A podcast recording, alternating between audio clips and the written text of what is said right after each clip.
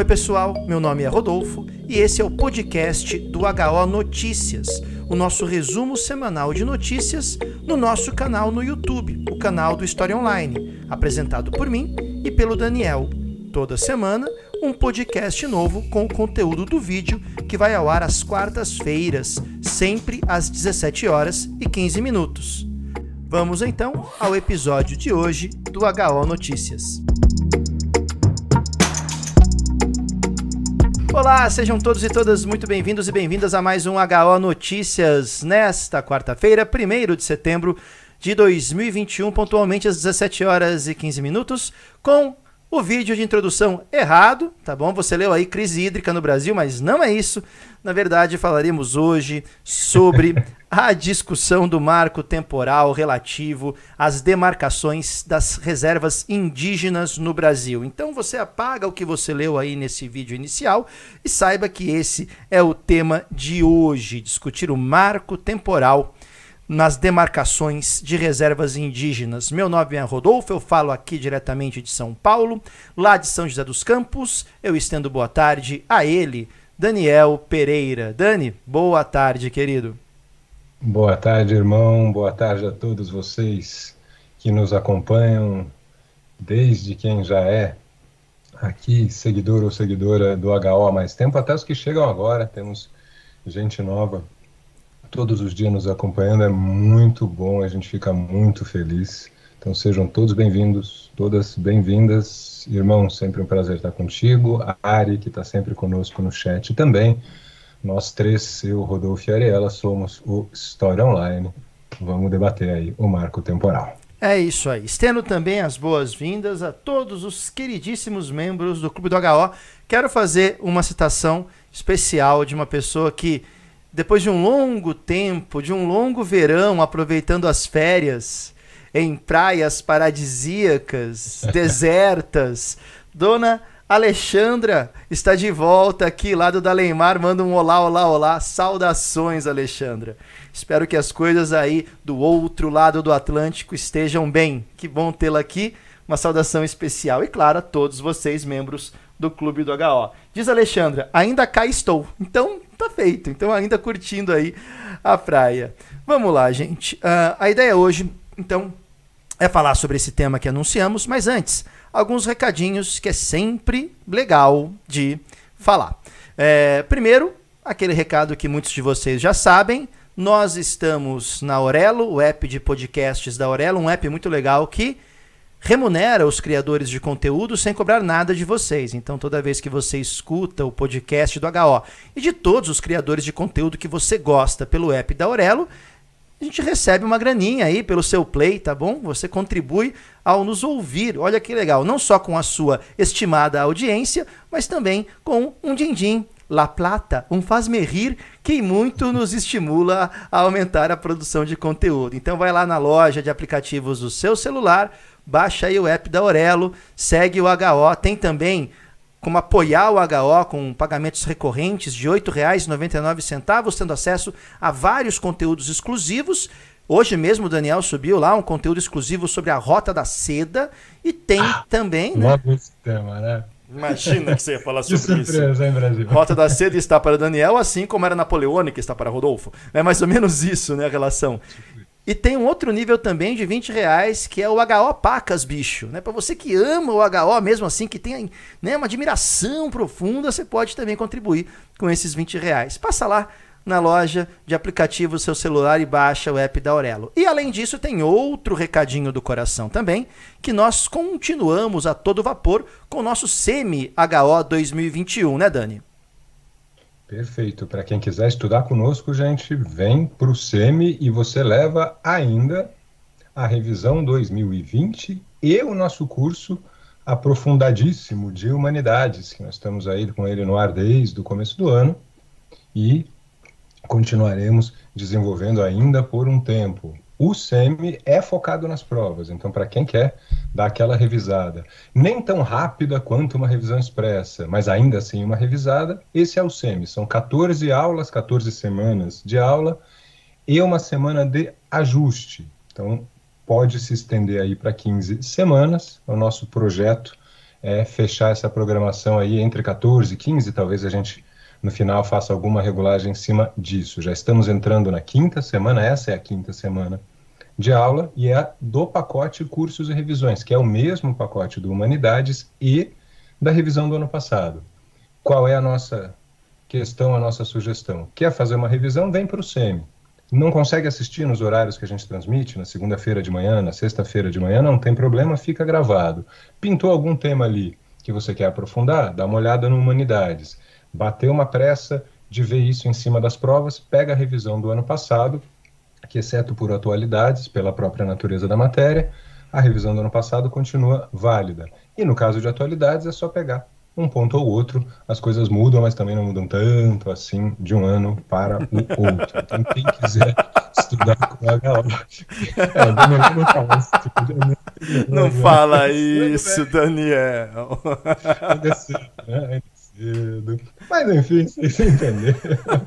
Quem quiser vir estudar conosco, vem. Clica no Seja Membro. Se você está aqui nos assistindo sem, sem tela cheia, clica no Seja Membro, está na página inicial também, R$14,99 no seu cartão ou Mercado Pago, segurança da plataforma do Google Play, a gente não tem acesso a nenhum dado, a segurança deles é extremamente elevada. Vem estudar com a gente, pega o que está gravado e já embala. E semana que vem, inclusive, a gente faz uma folga para o feriado, bom momento para quem quiser se juntar e se organizando. Quem quiser vai ser sempre muito bem-vindo no nosso SEMI. Vamos lá, pessoal. Então, começando nossa conversa aqui sobre o tema. O marco temporal na demarcação de terras indígenas. E aí a gente começa essa conversa trazendo o texto da lei, texto que está ali, né, uh, num projeto de lei, junto também com alguns dados da Constituição, não é, Daniel? Exatamente, gente. Essa é uma discussão que voltou agora, porque ressurgiu aí um caso que é de 2013, se não me escapa a memória, está nos slides um pouco mais para frente, sobre uma reserva em especial. Mas, sem entrar demais no tema, na questão da jurisdição, acho que todo mundo já ouviu falar em jurisprudência, em abrir né, algum tipo de precedente. O que, que acontece? Está em discussão agora uma decisão que pode acabar pautando decisões futuras e até retroagindo em relação a algumas decisões, se isso tudo for aprovado. Lembrando que isto está em votação, tá? Tanto este projeto de lei, PL são os projetos de lei, quanto um julgamento no Supremo Tribunal Federal estão em andamento. Então aqui a gente está trabalhando bem em cima do tema. Na verdade, o Supremo retoma esse tema hoje. Uma votação. É, está agora em sessão está debatendo em sessão. isso.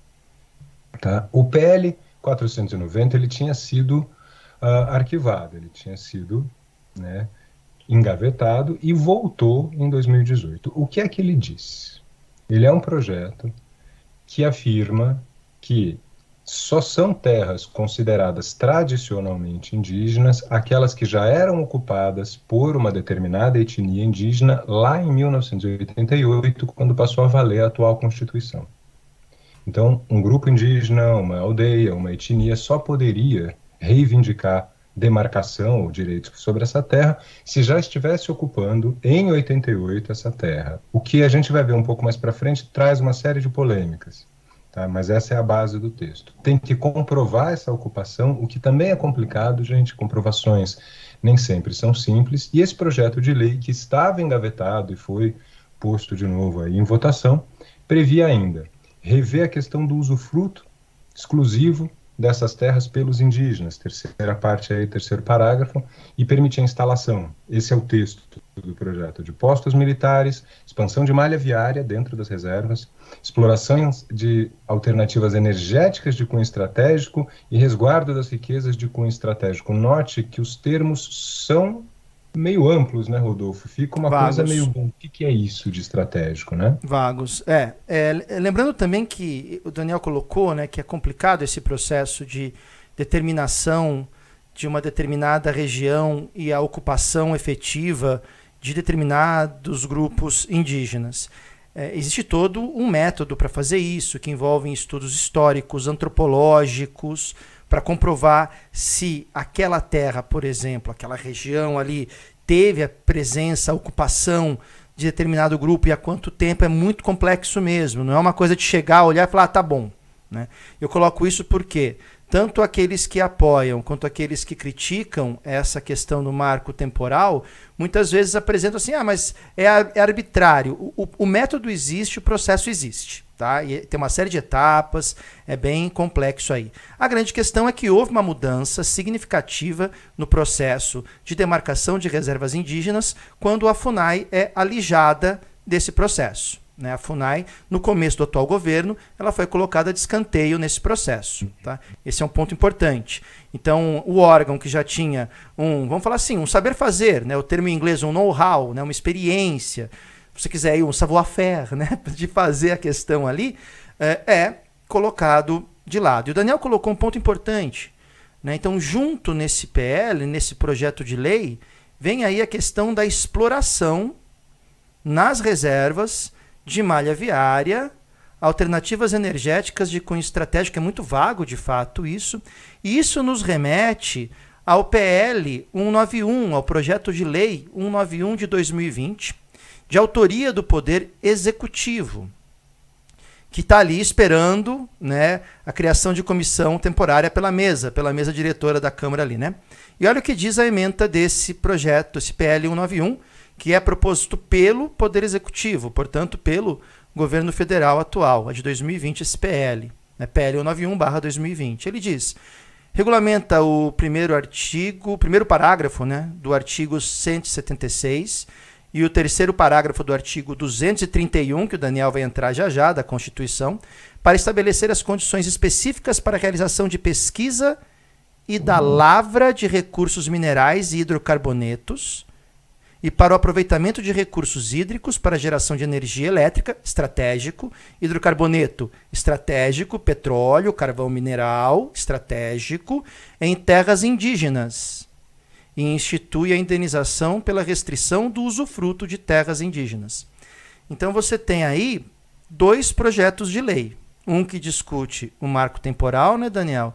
E traz aí a questão da exploração de recursos estratégicos, que é mais antigo, e junto esse PL 191 de 2020, que fala explicitamente de aproveitamento de recursos hídricos para geração de energia elétrica e também exploração de recursos minerais e hidrocarbonetos. Esses minerais, então, pode ser qualquer recurso mineral. Sai a palavra estratégico, né? mas quando você fala de geração de energia, é um recurso estratégico, obviamente. Quando você fala de hidrocarboneto, que está ligado diretamente à questão de geração de energia, é um recurso estratégico também, mas traz aí mineração em geral. Então é legal a gente entender que são várias frentes aí que estão sendo colocadas pelo atual eh, governo, inclusive, nessa tentativa de abrir as reservas indígenas à exploração econômica de diversas atividades. Lembrando também que desde o início do atual governo não houve novas demarcações, não houve a demarcação de novas reservas, tá? Isso é importante citar, o processo está estancado. Eu trouxe até aqui alguns dados, né, Daniel, só para mostrar. De acordo com a FUNAI, existem hoje 680 processos demarcatórios de terras indígenas. Destes, 443 já são homologados, com limites definidos, georreferenciados, cuja demarcação administrativa foi acatada por decreto presidencial. Então vamos lá. 680 processos, 443 em tese, vamos discutir por que já já isso, dessas reservas estão definidos. 237 processos tratam de áreas reivindicadas pelos indígenas, mas com processo ainda não definido estão em estudo ou delimitação. Então vamos lá. Qual é a realidade hoje do cenário das reservas indígenas? 680 processos demarcatórios, dos quais 443 já definidos, 237 em processo. Aí você pensa com esses dados, né, Daniel, o impacto que tanto o PL 191 quanto, voltando aqui, quanto o PL 490 de 2007 podem trazer. Correto, Dani? Acho que a luz desses dados, né, ganha, a gente entende a relevância dessas questões, né? Sim, e mais, né? Outro ponto, uh, esse PL flexibiliza o contato com as etnias que ainda estão isoladas, sendo que a ordem anterior era não fazer contato. E aí, gente, a gente às vezes esquece a vastidão do nosso território. Para quem não tem muito essa noção, nós temos mais de 100 etnias ainda isoladas. Já se sabe que elas existem, sem grupos, sem relatos sobre grupos. Uh, talvez três grupos sejam da mesma etnia, mas nós temos uma quantidade grande de etnias ainda não contactadas. Grupos pequenos, pequenas populações. Em 2008 ficou muito famosa uma foto uh, de um grupo que estava todo pintado de vermelho, uma aldeia que a FUNAI encontrou, e que ninguém sabia bem o que era. Muitas vezes se sabe, através de um outro grupo com o qual já há contato, que existe mais além um grupo não contactado.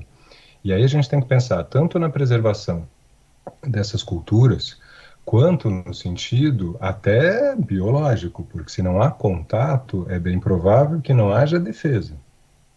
Flexibilizar o contato, se a ordem original é não contactar, então flexibilizar é, na verdade, permitir algum contato. Isso pode ser a destruição de alguns desses grupos. Veja que esses grupos não são proibidos de nos contactar, ninguém vai, se eles vierem, ninguém vai expulsar. Mas a ordem é a gente deixar lá do jeito que está. Agora flexibiliza-se se esse PL, né, de alguma forma, uh, virar uma, uma lei. PL é um projeto de lei.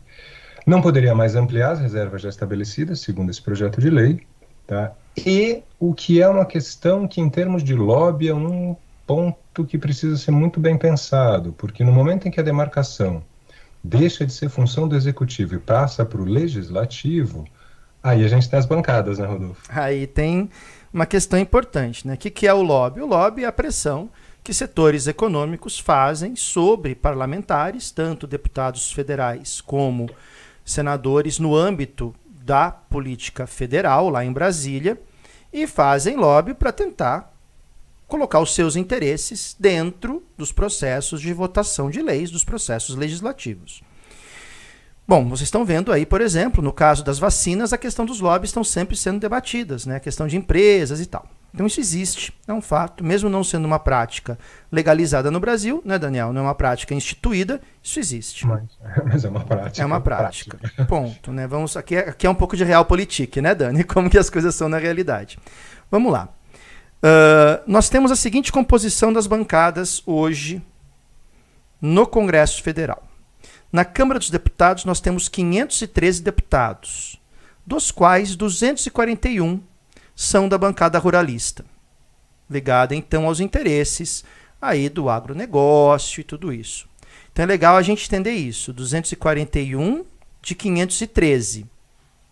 É uma proporção que chega quase à metade. No Senado Federal, dos 81 senadores, 39 senadores são da bancada ruralista. E aqui ser da bancada ruralista pode ser uma coisa direta mesmo, ou pode ser ter relações íntimas, intensas com isso e assim por diante. Onde eu quero chegar com isso? De novo, de 81 senadores, 39. Mais uma vez, praticamente a metade. Então, isso que o Daniel colocou é muito importante. A hora que a demarcação sai do executivo e passa para o legislativo, parece-me evidente que o peso dessas bancadas contará de maneira direta nos processos de demarcação. Concorda, Daniel, que esse é um ponto? É, a gente vai ter o quê? E aqui, gente, claro que o executivo também está sujeito a pressões. Claro. Óbvio. Mas você, né, no, no, legislativo é que estão instaladas as, as, bancadas que defendem esse ou aquele interesse. Se não fosse assim, porque esse projeto de lei foi proposto pelo legislativo, né? Se não fosse assim, não teria por que fazer essa questão. Então aí você tem esse ponto né, de prestar atenção no que está colocado aí nas entrelinhas. E a questão de flexibilização com as etnias ainda não isoladas pode ser também um desastre em termos de contato para esses grupos, quer dizer, tem, tem uma série de questões aqui. Aqui um outro ponto importante, gente, ninguém quer negar ao índio o direito de acessar, por exemplo, as estruturas que a gente tem nos centros urbanos. Óbvio que quem quiser estudar, que venha estudar, não, é essa a questão, não se tem aqui uma ideia de que o índio deve ser mantido, preso naquela situação na qual ele se encontra. Mas você chegar num grupo isolado, levando uma carga biológica, né, que a gente sabe por, por história o que aconteceu em toda a América Espanhola e na América Portuguesa, que, que venham e façam contato. O problema não é esse. Também não é uma ideia de que, porque esse é um argumento que às vezes aparece, poxa, mas o índio também tem direito de, sei lá, estudar na universidade perfeitamente, e que venham e que seja garantido o acesso de todos os que assim quiserem. O contato com o grupo isolado né, é bem mais polêmico, é. justamente porque né, não é necessariamente uma vontade do grupo. Então são coisas para pensar, para não cair nessas falácias, para não cair nessas questões de, poxa, mas você está querendo excluir, né, Rod? Senão fica ah. fácil de esconder certos interesses aí, não fica? Fica. Um outro dado que é importante a gente citar, de todo o território brasileiro, 41% é ocupado por propriedades rurais privadas. Então quase a metade. Porque é um argumento de que falta terra para o agronegócio e tal. Bom, 41% do território nacional é ocupado com propriedades rurais privadas dos mais distintos tamanhos, mas sabemos que a composição da estrutura fundiária brasileira é uma composição, uma composição sui generis. vamos, vamos deixar o sui generis. Como é que é, Daniel? Não, depois a gente fala. E aí, existem. Aí... eu, eu, gosto, eu gosto do seu termo, exótico. Exótico, né? É, e aí, existem ainda 51 milhões de hectares de terras públicas não destinadas no país. Então, existem terras, bastante terra privada e existe terra pública, 51 milhões de hectares. Quanto que é um hectare mesmo, Dani? Um campo de futebol. Então, 51 milhões de campos de futebol que estão aí. É um espaço, é um espaço considerável. Então, acho que nesse cenário também é um ponto que muitos argumentos. Ah, mas falta terra no Brasil. Esse é um argumento que, aparentemente, pelos dados que eu estou apresentando aqui para vocês, que são dados do IBGE, né? Então, não tem muito né, como. Dá para dá contestar, tá bom? Vamos para o segundo slide? Vamos adiante. Vamos lá. E aí a questão do marco, o que, que é esse tal marco temporal? Já tinha esse PL de 2007 e em 2009, numa decisão do Supremo sobre uma reserva lá em Roraima, chamada Reserva Raposa Serra do Sol, tinha uma disputa porque a terra não estava claramente demarcada, havia plantação de arroz, mas havia uma reivindicação a Yanomami, especificamente essa reserva, e aí o STF, lá em 2009, entre os argumentos, foi dada a vitória aos índios no sentido da demarcação, e um dos argumentos que abriu esse precedente, que vem, né, acaba indo ao encontro, aí, o, né, acaba indo na mesma linha do, do PL anterior, foi esse, que essa, essa população já estava lá em 1988. Só que isso abriu um precedente e aí é importante pensar, gente, tá? e não é a especialidade de nenhum de nós aqui, mas é algo que é, é, é recorrente, é fácil de comprovar. No direito usa-se muitas decisões passadas como referência para as futuras, a tal jurisprudência, o precedente. Ah, bom, então se o padrão é a Constituição, quem não estava em tal lugar em 88, tal qual a decisão tomada pelo Supremo, então não pode automaticamente querer a posse da terra. E aí criou-se essa questão do marco temporal. Daí o nome de um marco no tempo. Então, da, de 1988 para trás, quem ocupa a Terra, tudo bem, não tem discussão, mas de lá para cá seria possível. E é isso que está se tentando fazer: tornar possível rever tanto as posses, né, no sentido de que, bom, se não estava lá em 88, não tem como argumentar diretamente, cabe recurso, cabe alguma coisa assim, quanto até rever o que já foi demarcado de lá para cá, o que é um perigo nesse sentido, porque houve reservas demarcadas de lá para cá que poderiam ser simplesmente desfeitas. E aí, em 2017, a AGU, aí já sob o governo Temer, toma a decisão, né, emite um parecer, na verdade, favorável a adotar esse marco também, como referência para as futuras decisões. Por isso que a coisa foi parar no Supremo, para decidir se isso é ou não constitucional. Tá? Tem uma decisão do próprio Supremo aí em 2009, e agora nós temos essa, essa questão sendo retomada, porque tem um artigo na Constituição, o artigo 231, que não menciona data nenhuma. Ele não tem referência, a gente trouxe o artigo para vocês, ele não tem referência à data. Quer dizer, foi tomada essa decisão em 2009, um pouco foi usado esse argumento, mas a própria Constituição não estabelece a necessidade de usar uma data específica como referência. Esse é o artigo 231 que o Rodolfo já tinha mencionado, inclusive, naquele slide sobre o PL 190, né, Rod? É. O PL, só para deixar, não sei se perguntaram aqui, mas o, o PL 490 é de autoria do Homero Pereira. Ele é do republicano, se não me engano, do Mato Grosso, tá? Homero Pereira, tá bom? Mas desculpa, Daniel, eu só estava procurando aqui para confirmar se era esse o nome mesmo, mas continua aí da sequência. Desculpa. Isso tudo, gente. Sempre que vocês tiverem dúvida, eu vou até aproveitar aqui. É, o, a própria, o, o, site da Câmara disponibiliza tudo isso. Quem são os relatores, quem são os autores, em que pé está a discussão. É interessante. Assim, nós não somos muito estimulados a procurar, mas isso existe. Existe essa informação. Tá? Você pode ver lá em que pé está a coisa tal. E aí chegamos no artigo 231 que são aí os nossos próximos slides, para ver essa questão da data, porque se não existe essa questão da data. Olha como está na Constituição, gente. A Constituição é pública, está digitalizada, é só acessar. São reconhecidos aos índios sua organização social, costumes, línguas, crenças e tradições, e os direitos originários sobre as terras que tradicionalmente ocupam, competindo à União demarcá-las, proteger e fazer respeitar os seus bens.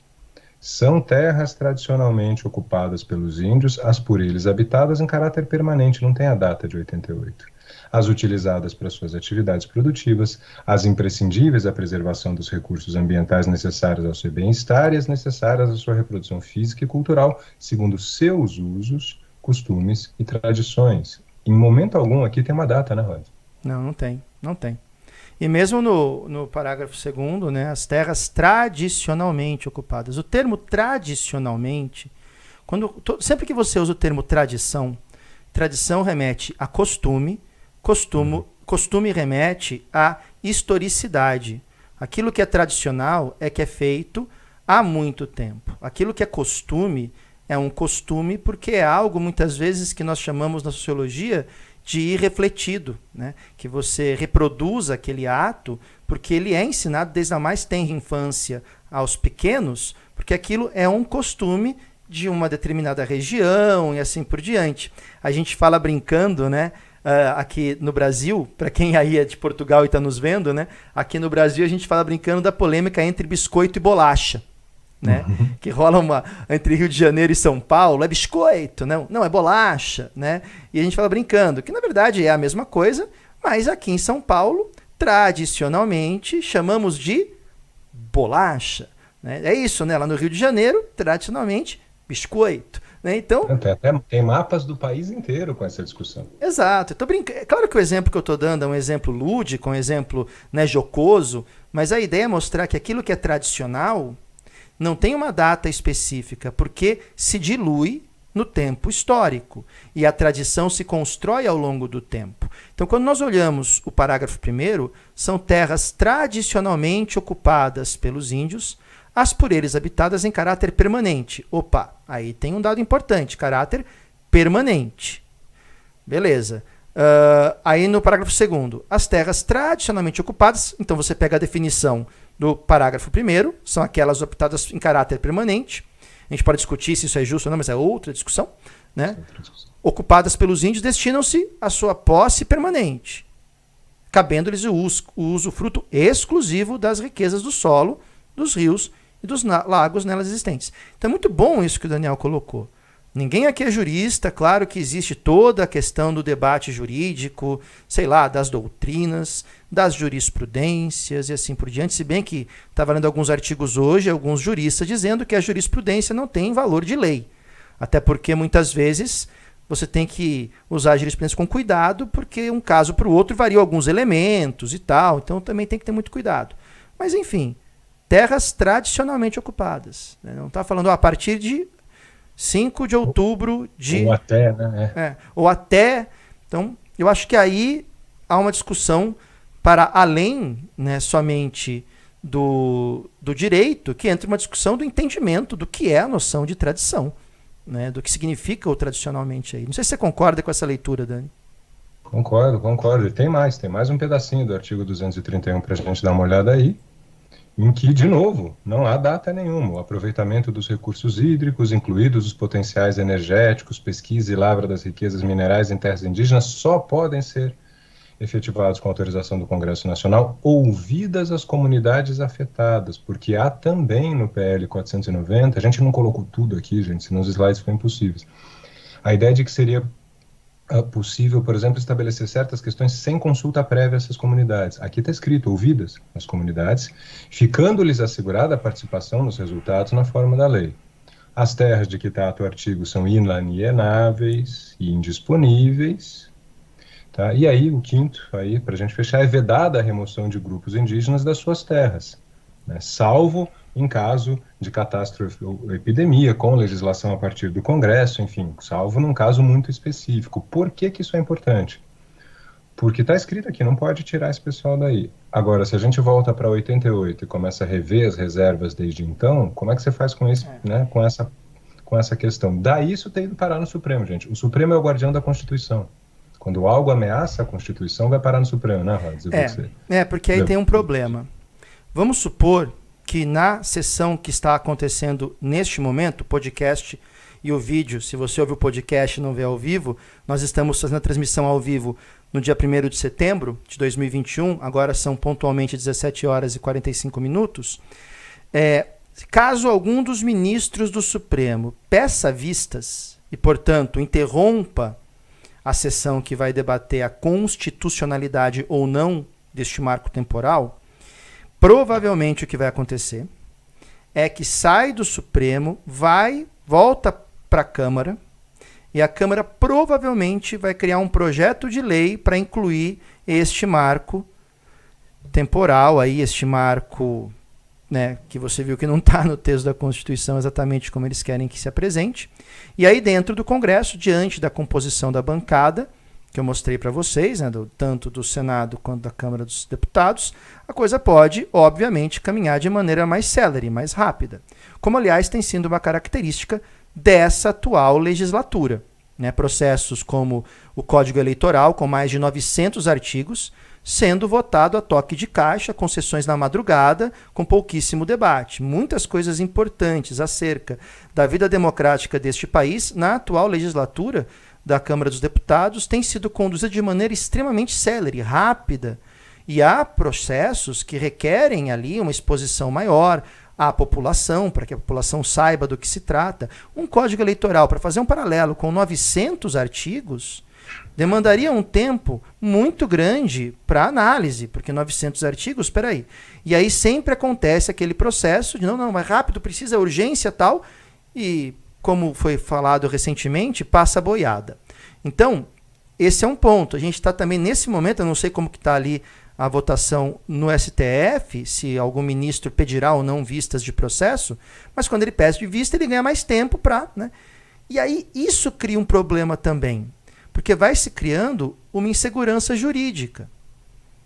E aquela, aquela reserva, ela é ou não é uma reserva legal? Poxa, eu tenho interesse de explorar ali porque ali tem minérios, ou ali tem recursos hídricos, ou ali. Mas é uma reserva, é ou não é? Não, não é. é, não é. Então, quando se tem esse tipo de zona extremamente cinzenta no campo da legislação, aumenta-se potencialmente o conflito. E aqui eu trago um dado interessante para vocês também. Saiu na terça-feira o Atlas da Violência do ipeia.gov.br. ipeia.gov.br. Se você colocar então esse endereço aí no seu navegador, você vai chegar no Atlas da Violência. Entre 2009 e 2019, o assassinato de indígenas aumentou em mais de 20%, enquanto a taxa geral de homicídios no Brasil sofreu um declínio. Como é que você explica então esse aumento da violência? Muito por conta de uma situação indefinida que gera também uma insegurança jurídica, e não havendo uma clareza nesse processo, é claro que a violência tenderá a aumentar ali no campo, principalmente dentro de um cenário onde se tem um discurso oficial de estímulo à aquisição de armas. Então você vai juntando as várias pontas e percebe que o que se desenha é muito grave do ponto de vista até do direito à vida. Então acho que são pontos, né, Daniel, que aparentemente são desconexos, mas você tem que a gente tem, né, fazer uma análise e conectá-los para entender a complexidade da situação que se desenha. Perfeito. E aí chegamos né, no ponto aqui. Como é que isso começou? E aí a discussão vai além. Em 2013, em Santa Catarina, houve uma reintegração favorável aos indígenas numa reserva. E nessa reintegração, que foi favorável à etnia Chopleng, não sei se é essa a exata pronúncia, peço desculpas aqui se não for, né? Foi feita essa reintegração e a FUNAI, agora, que é a Fundação Nacional do Indígena, entrou com recurso contra essa demarcação. Então, a Fundação Nacional do Indígena, a atual FUNAI, a atual direção, foi contra a demarcação dessa reserva. E isso trouxe de volta toda essa discussão. Junto com isso foi desengavetado o PL 490. Esse recurso foi parar no Supremo, esse recurso da FUNAI, e aí começou toda essa discussão. Parte da polêmica a gente já colocou para vocês, a questão de não mencionar as datas, né, de não ter essa referência. A Constituição não menciona, aquela decisão do Supremo de 2009 menciona, mas o resto não. E olha o impacto que isso pode ter. 303 outras áreas, 200 mil indígenas estão aguardando decisões que podem ser afetadas pela questão atual, sem contar que as demarcações desde 88 poderiam ser revistas. E um último ponto, que é para pensar também, né? muitos dos grupos étnicos atuais não estão de fato nas suas terras originais porque foram expulsos. Então você até isso é complicado. Como é que eu defino o que é né, o território original de uma população que é a população nativa? Eu acho sempre bom lembrar o óbvio, né? Os nativos são eles e que foi sendo expulsa ao longo de uma série de processos e disputas por terra e agora ainda vem mais essa possibilidade de rever tudo isso. Quer dizer, a gente tem aí um cenário que é realmente um cenário maluco. E os dados que o Rodolfo trouxe no começo são muito interessantes. Quer dizer, falta mesmo terra? Será que é uma necessidade rever essa questão da, remarca, da demarcação? Ou isso atende a outros interesses, né, Rod? É. E aqui né, a gente tem que pensar em vários aspectos no modelo econômico que nós temos. Uh, se esse modelo econômico é um modelo que tem um, um, impacto muito grande ou não ambiental e, portanto, ele precisa de muita terra e muitas vezes não apresenta uma produtividade tão alta. Eu não estou falando que é isso. Eu estou colocando que são questões que geralmente não são trazidas, porque geralmente o debate é feito, eu não sei se o Daniel concorda, essa é uma análise particular minha, esse debate é feito muito sobre posições fechadas. Uhum. E isso não é um debate. Quando você vai para um debate com posições fechadas e você não vai abrir mão, é uma disputa. E aí eu faço também um apontamento de como muitas vezes falta um compromisso ético de alguns meios de comunicação de massa em relação a isso. É, vem uma, uma, uma instituição, vem uma federação, vem um e apresenta um dado, é dever do jornalismo esmiuçar, o bom repórter vai atrás de evidências que corroborem ou não esse dado. Senão você vai cair naquele velho jornalismo declaratório, onde as pessoas declaram o que querem, o jornalismo hum. não vai atrás dos dados para conferir se aquela declaração é correta ou não. Isso aumenta a polarização. A função do debate democrático é exatamente mostrar quais posição, posições perdão, são infundadas a partir da exposição de dados, de transparência e tudo isso. Então aqui também tem um outro ponto. A maneira muitas vezes como esse tipo de questão é apresentado, no formato como hoje temos as notícias, é, muitas vezes são apresentados apenas de forma declaratória. Uhum. Um lado disse isso, o outro lado disse outro o Supremo vai decidir. E falta aí um trabalho, e aí eu volto a um ponto que eu coloquei. A celeridade do processo é um problema, às vezes. Às vezes há que se debater por mais tempo. Ao mesmo tempo, nesse caso específico, caso algum ministro do Supremo peça hoje vistas do processo, é uma derrota para os indígenas, porque isso vai para o legislativo e com essa composição atual do Congresso Nacional é pouquíssimo provável que esse marco temporal não se transforme num projeto de lei efetivo, que aí vai gerar novas ações que vão para o Supremo de inconstitucionalidade. Só que enquanto isso, a zona cinzenta vai se ampliando e em termos legais, quanto maior a zona cinzenta, maior a insegurança, aí tem as questões da violência e tudo isso que a gente retratou. Então, não é falar tem que ser assim ou tem que ser assado. O meu posicionamento é: parece que os dados apontam para uma análise e nós temos que debater isso, debater, e não apenas passar boiada, como é um termo comum nos últimos anos nessas questões relativas ao meio ambiente, porque tratar de reservas indígenas é também tratar de questão ambiental e vivemos uma emergência climática significativa, não só no Brasil. Aqueles que negam aí é, é, é, é afirmar que a Terra é plana. Para mim não tem muito o que fazer nesse sentido. Não sei se o Daniel concorda. Não concordo e acrescento para a gente começar a encaminhar para o final, porque tem aula já já no nosso curso aqui, para quem nos acompanha ao vivo, um último ponto, gente. Nos últimos HO Notícias, a gente trabalhou bastante a questão ambiental. Nós estamos, e a comunicação oficial do governo, não sou eu falando, nós estamos prestes a enfrentar falta de energia elétrica. O governo já pede para a gente apagar um ponto de luz em casa e tal. Né? Tem toda uma polêmica. Não vou nem entrar na discussão do horário de verão, tá? Só vou dizer que ele foi extinto e agora a gente tem que economizar energia. E se você pegar fotos, elas estão circulando na internet, a gente não trouxe por uma questão de direito de imagem, mas é fácil de achar. Você pega a foto de comparação entre as terras que são reservas e as que não são, é maluco. O desmatamento para exatamente na linha da reserva. Né? O quanto as populações nativas preservam o ambiente, e aí tem toda uma questão de nascentes e água. E... Você vê as imagens, é impressionante, gente. Vale muito é. a pena dar uma procurada. Fala, Rod. Há que se lembrar que o modelo econômico predatório já se provou ineficiente a médio e longo prazo, porque os danos causados ao meio ambiente são danos de grande monta. Então, isso que o Daniel colocou é muito importante. Né? aqui, uma coisa estrutural é que modelo de economia nós queremos. Continuaremos tendo um modelo de economia extremamente agressivo em relação ao extrativismo, ao desmatamento e a tudo isso, ou desenvolveremos bases econômicas mais inteligentes no sentido também de preservação. É isso, Daniel mostrou, falou das fotos aí, e é nítido o que acontece. Entendo que existe sim um posicionamento de grande parte dos atores econômicos nacionais nessa área que tem uma visão aparentemente ultrapassada nessas questões e que precisariam aí de um up-to-date, de um, né, Daniel, de um, de uma, um novo firmware, não sei, né? Fazer um, um upload aí de um novo sistema operacional, talvez, tá bom?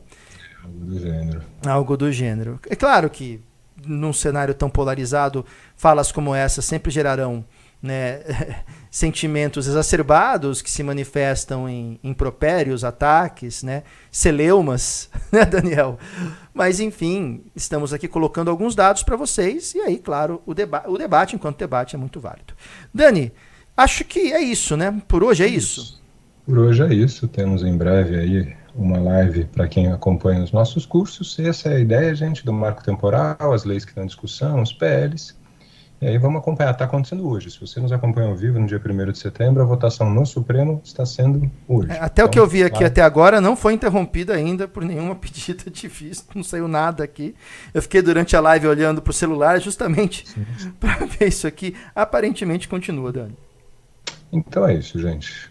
Né? Fica aqui, hoje eu vou inverter a ordem, fica aqui já a minha despedida. Um grande abraço a todos vocês, todas vocês, muito obrigado por nos acompanhar, muito obrigado pelo apoio. Ariela, sempre nos bastidores, nossa terceira mosqueteira, fica aqui também. Um beijo para você e para você, meu irmão. Um grande abraço, um beijo. Em breve estamos juntos. Vou estar no chat já já, dando aquele suporte. Muito obrigado, sempre um prazer dividir essa tela com você. Valeu, irmão. Valeu, Dani. Valeu, Ari. Sempre um prazer aqui compor esses trabalhos a seis mãos. Né? O HO é uma, uma, sinfonia de seis mãos, né? Há vários tempos, às vezes um alegro, às vezes um andante, mas não tropo, né? Mas assim a gente vai. Ultimamente, mas não tropo. Mas não tropo, alegro, mas não tropo. Tá ótimo. É isso aí, pessoal. Muito obrigado pelo carinho de vocês, pela atenção de vocês e pela disposição democrática de sempre ouvir né, os argumentos e concordar e discordar dentro daquilo que é a cultura democrática do debate, não da disputa. Nós só podemos agradecer por vocês compartilharem com a gente desses momentos. Em breve voltaremos com mais conteúdo. Daqui a pouquinho tem aula da Esther. Amanhã tem aula minha, a segunda parte da aula de Frankfurt, falando ainda do eclipse da razão. Na sexta-feira tem aula comigo às 8 da manhã, de História Geral no SEMI, às 10 da manhã com a Esther. E tem live também na sexta-feira à noite, né? A gente tem que decidir o tema ainda, mas já já a gente põe para vocês também, tá bom? Sigam nossas redes sociais, o História Online tá aí na sua tela no Instagram, no Twitter também. Assim você fica sabendo de tudo que está rolando aqui no canal.